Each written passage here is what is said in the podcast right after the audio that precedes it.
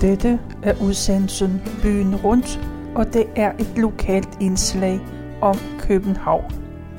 Mit navn det er Tove Christensen, og jeg har været Københavns Stadsarkivs hjemmeside. Og der har jeg fundet en erindring, som Svend Erik Kirchhoff har skrevet. Han er født i 1939, og vi skal høre fra hans barndom. Han øh, voksede op med sin mor. Hans far kom lejlighedsvis på besøg i hjemmet, men han boede der ikke. Og Svend Erik Kirchhoff skriver, Hvor meget kan man selv huske, og hvad har man fået fortalt? Det kan være svært at skælne, og ofte sker der en sammenblanding af, hvad man har hørt og fået fortalt, og hvad man selv husker, især i de yngre år. Jeg blev født den 2. april. Det var palmesøndag, og året det var 1939. Jeg blev født på Gentofte Fødeklinik. Det skulle have været en svær fødsel, og min faster har fortalt, at det var en varm sommerdag med duft af violer. Vi boede i Ingerslevsgade 134 til venstre. Min farmor og faster boede ved siden af. Vi havde en treværelses lejlighed med kakkelovne i to af værelserne. De værelser, der vendte mod gaden, de var spisestuen og dagligstuen.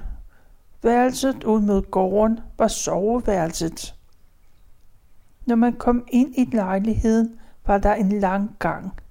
Til højre var der et lille WC med stor og lille skyld, men ikke nogen håndvask, så man måtte vaske hænder og gøre sig i stand i køkkenet, der lå lige ved siden af. I køkkenet var der et gaskomfur med fire blus, en ovn og der et spisekammer samt en tallerkenrække over køkkenbordet. I soveværelset var der en dobbeltseng og min seng med en lille sengelampe over. Der var et toiletbord med spejl, et klaver i mahoni. Det stammede fra 20'erne. Og der var et skab til tøj og et højt skab, hvor jeg havde mit legetøj. I dagligstuen var der en sofa med fire stole, som stammede fra min mors hjemme. Der var sofabord i mahoni med kakler, et stort dejligt brunt lænestol, som mor havde købt, da hun boede på et værelse. Og der var en høj grøn stol og en radio og gramofon. Over sofaen hang et spejl i krystal i forgyldt ramme, som mor og far havde fået i bryllupsgave. I spisestuen, der ikke var særlig stor, var der et spisebord og fire stole, en rustfarvet lænestol, et skab til porcelæn, og fra loftet hang der en lysekrone. På væggen hang et maleri, der viste et husmandssted en sommerdag. Senere, da jeg var cirka 10 år, flyttede vi så om, så soveværelset blev til spisestue, og spisestuen til soveværelse. Mor fik en dame på kontoret til at male og sætte tapetet op. Og det var lidt af et særsyn, at en kvinde kunne lave sådan noget. Hun var meget mandhaftig og røg store serutter hele tiden. I størstedelen af året har jeg altid syntes, at det var koldt i lejligheden – i isvintrene under besættelsen var der rimfrost på dynerne, når man vågnede om morgenen, og mor måtte smøre mad og lave morgenmad med vanter på. På grund af brændselsmangel kunne vi ikke fyre om natten, og det var ikke altid det bedste brændsel, vi fik, så nogle gange osede det så frygteligt. Det kunne ske, at tørvesmuldret næsten eksploderede, så røg kakkelovnsloven op med et brag, og en flamme slikkede op af kakkelovnen. Jeg var ikke ret gammel, måske imellem 5 og 7 år, da jeg skulle hjælpe til derhjemme, da mor var alene med mig. Mine pligter bestod i at gå i byen i, til Ismejeriet for at købe en pot sødmælk, en pæl fløde, et halvt pund margarine og en sjælden gang smør, som vi kun fik på krydderen om søndagen eller ved særlige lejligheder. Og så skulle jeg hente almindelige varer hos købmanden. Jeg lærte også at tænde op i kakkelovnen. Brændslet det bestod hovedsageligt af tørv, af vådt papir, der var blevet vredet og tørret, og lidt koks. Koks og tørv hentede jeg i kælderen, hvor vi havde et rum. Det samme galt for stuen, første og anden sal, mens dem, der boede på tredje og fjerde, de havde et rum oppe på loftet. Når hestevognen kom med kul og koks, stemlede vi børn sammen for at se mændene tage en tung sæk op på skulderen og bære dem op på loftet eller ned i kælderen. Så var vi ude at hilse på hestene, og en gang imellem fik de et stykke sukker. Oppe på loftet havde vi også et pulterkammer med masser af skrammel. Men også mors ting fra hendes barndom var der, samt en stor kurvekuffert. Og den kuffert var den mest spændende, for den blev kun brugt, når vi skulle på ferie. Foran den stod jeg ofte og drømte, at jeg rejste til fjerne lande.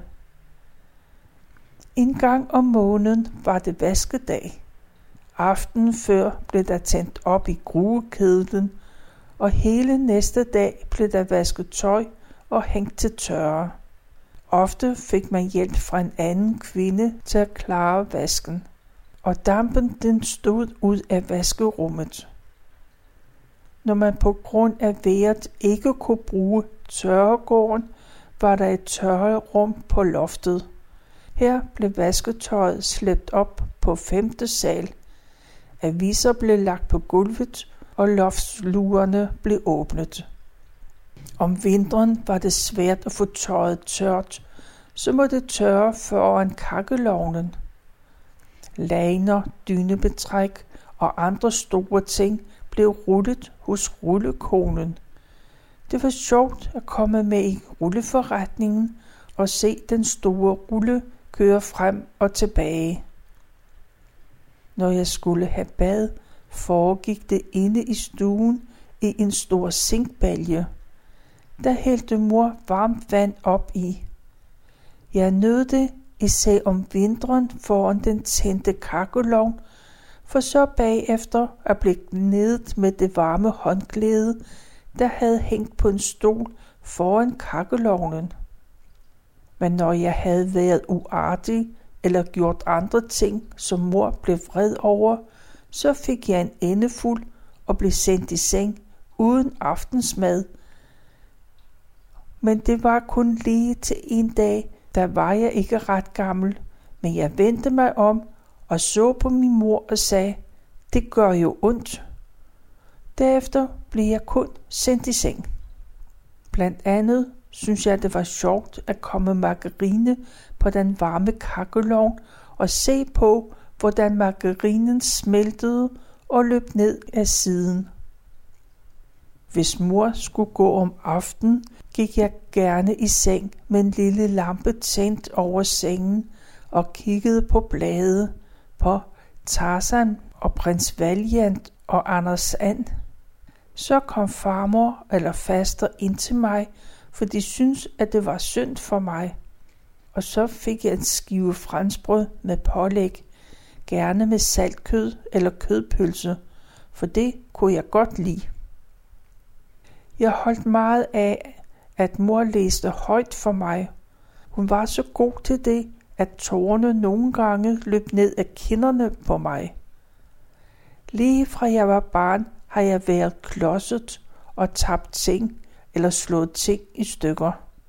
Der gik mange askebæger, glas og vaser på gulvet, og mor blev mange gange ked af det, for der var flere af tingene, hun havde fået som gave. December måned var for mig en rigtig hyggemåned, og det er det stadigvæk. Efter besættelsen, så blev lysene tændt i forretningerne om aftenen. Strøget blev lukket fra trafik, og der hang girlander over gaden, så skulle man se stormagasinernes juleudstilling, og med næsen trykket flad mod ruden, og måske få en tur i biografen i Metropol for at se Anders And. Og mange børn, de blev fotograferet til jul, enten hos Ketel eller hos Stella Nova. Når jeg fik vasket hår, lå jeg på køkkenbordet med en klud for øjnene og hovedet ud over vasken. Sæben blev skyllet ud med eddikevand. Da jeg blev større, gik jeg selv til herrefrisøren, der lå på Søndre Boulevard, og frisørens kone hjalp til i forretningen. De var vældig flinke og havde to dejlige jagthunde, der altid lige skulle hen og hilse på en. En eftermiddag, hvor jeg var henne for at blive klippet, var der mange mænd, så der var lang ventetid.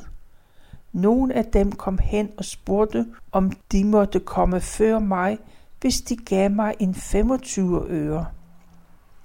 Men pludselig dukkede mor op. Hun kunne ikke forstå, hvad jeg blev af, for der var gået over to timer, siden jeg gik hjemmefra. Men jeg havde jo fået over en krone i ventepenge. Som alle andre børn fik jeg også børnesygdommene, mæslinger, kopper og skarlandsfeber. Men heldigvis slap jeg for de røde hunde og forårssyge, som mange af mine kammerater fik. Jeg var lidt bange for dem, når de hævede og blev helt skæve i ansigtet. Jeg blev aldrig smittet, selvom jeg var sammen med dem, når de var syge, og jeg blev vaccineret hos onkel Ville i hans konsultation i Lyngby, og jeg var redselslagen og hyldede. Jeg kan især huske, da jeg fik mæslinger. Jeg var meget syg og svag og lå for nedrullede gardiner, da jeg ikke kunne tåle dagslyset. Og det eneste, jeg ville have at spise, det var suppe. Når jeg var rigtig syg, så ringede mor efter lægen. Så havde hun et vandfad med varmt vand og sæbe og håndklæde parat, når han kom. Vores læge hed Vedsmand og boede på Platanvej i kælderetagen i en villa, hvor han havde sin konsultation. Her kunne man sidde og vente i lang tid, inden det blev ens tur. Jeg kunne ikke lide ham, for han virkede kold og ufølsom. Når jeg var syg, blev jeg passet af farmor, der boede inde ved siden af. Om morgenen smurte mor frokost med fire halve på en tallerken. Med frokosttallerken, dyne og pude blev jeg anbragt på sofaen hos farmor. Og her kiggede jeg på riksbilleder i de forskellige albums og tegneserierne som far til fire og Chaus. Tegneserierne var klippet ud af politikken og klistret op i et stort album med sorte sider. Min favorit var en tegneserie i farver over de nordiske guder. Når der var gået et par timer, kunne jeg ikke vente længere med at spise min frokost, for om eftermiddagen, der vankede der altid et stykke franskbrød. Midlet mod forkølelse og ondt i maven, det var kamillete eller varm mælk med honning og en halv albyl. Jeg led også af navlebrok, men det skulle der ikke gøres noget ved, da man regnede med, at jeg ville vokse fra det. Men jeg var ret stor, før den langsomt forsvandt. Jeg gik i børnehave på den franske skole Jean d'Arc. Den lå på Frederiksberg Allé. Min mor eller farmor fulgte mig til børnehaven og hentede mig igen. Jeg havde det godt i børnehaven, og de to nonner, der tog sig af os, var vældig søde. Jeg kan huske, at vi tegnede, lavede klip og malede. Den 19. marts 1945 var jeg og de andre børn fra børnehaveklassen til en stor fødselsdagsfest på Carlsberg hos Ib, hvis far havde en stor stilling på Carlsberg. Der fik vi lavkage og sodavand, og Ibs mor og en stuepige, de serverede.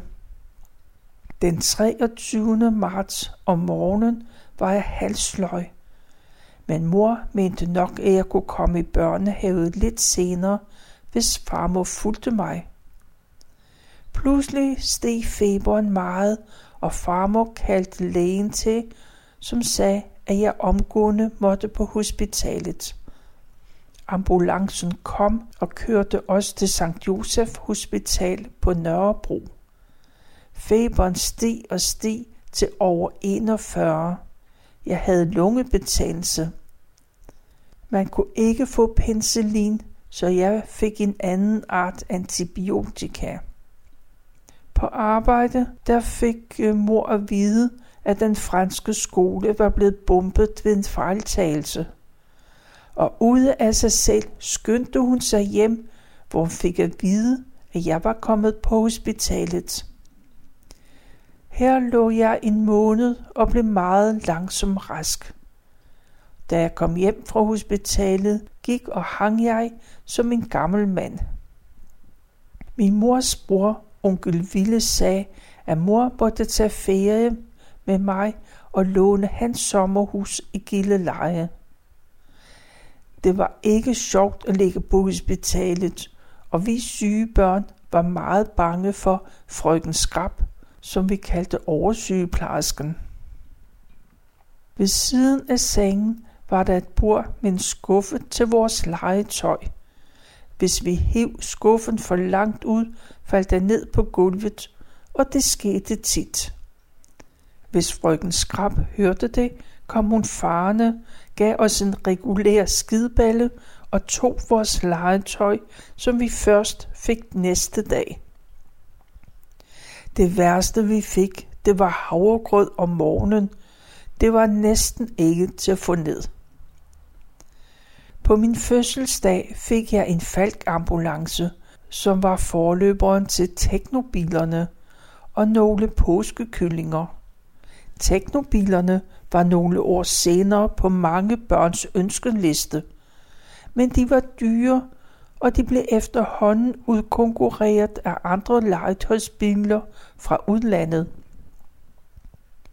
Og i begyndelsen af 50'erne begyndte Lego-klodserne at komme frem.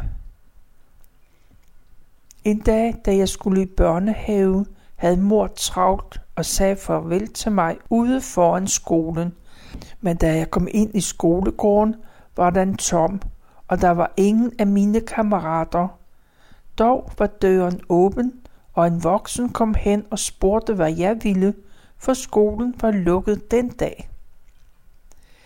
Selvom jeg var knapt fem år, så kendte jeg godt vejen til og fra skolen. Men jeg skulle over Vesterbrogade med både biler, sporvogne og cykler, så jeg spurgte en voksen, hvornår jeg måtte gå over gaden. Jeg kom hjem og ringede på hos farmor, men der var ingen hjemme. Der brød min verden sammen, og jeg satte mig på trappen og tudede.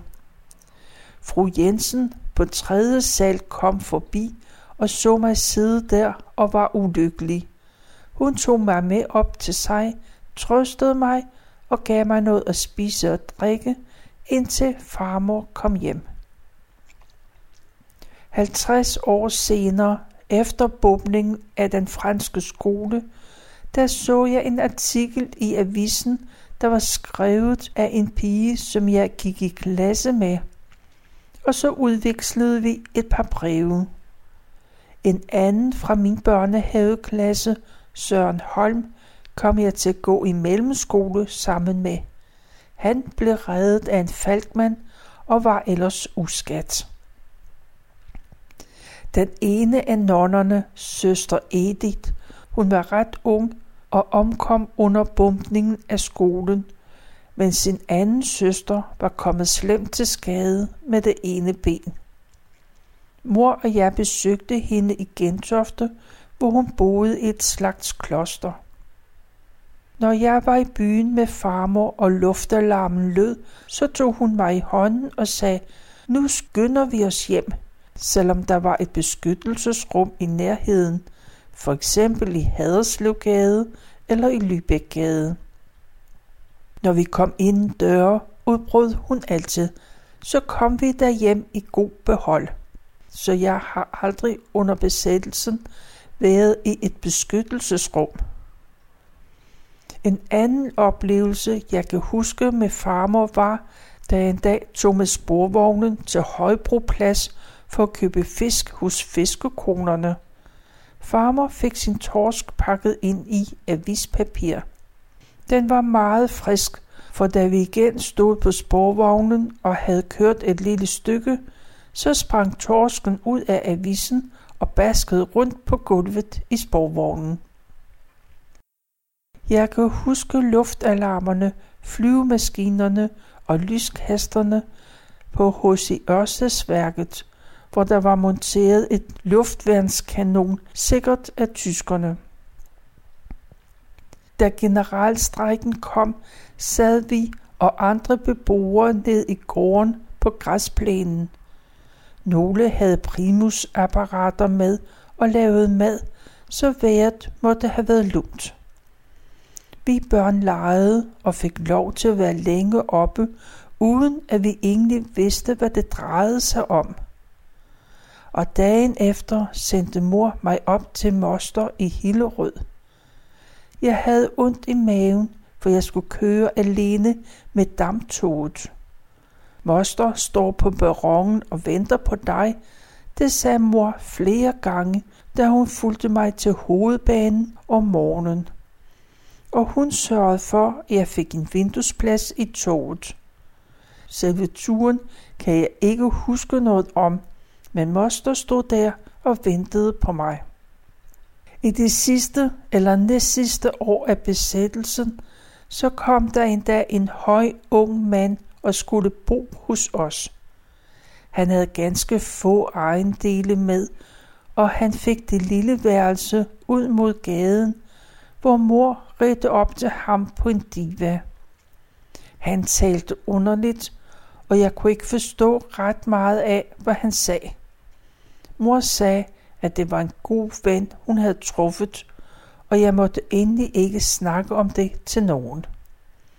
Det var en nordmand, som var på flugt og som skulle holde sig i skjul. Som tak for husly blev vi i 1947 inviteret på besøg hos ham og hans familie i Norge. Min far, han var ikke meget hjemme. Af og til kom han på besøg, men der var langt imellem. En dag havde han stillet sin mappe på gulvet ved lænestolen. Mappen var ikke lukket, og nysgerrig kiggede jeg ned i den. Der var en vis madkasse, nogle papirer og så en pistol.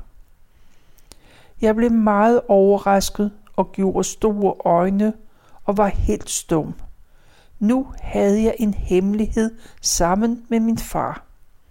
Jeg sagde aldrig noget om det til nogen for lang tid efter besættelsen.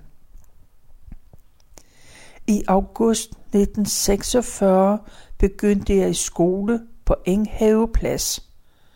Vores klasselærer var viceinspektør Nørlyng. Vi var 34 i klassen, så der var trængsel i klasselokalet. Ud af de 34 havde jeg kun to kammerater. Nørling havde vi i dansk, skrivning og regning. Ham kunne jeg godt lide, og også vores religionslærer, der fortalte så levende og spændende, så jeg dårligt kunne vente med at komme hjem og fortælle alt det, han havde fortalt. Jeg husker især lignelserne fra det nye testamente. I december kom en af lægerne og dekorerede det meste af tavlen med en kirke, græntræer, nisser og engle. De fik lov til at blive stående lige til juleferien. Pigerne og drengene var skarpt adskilte.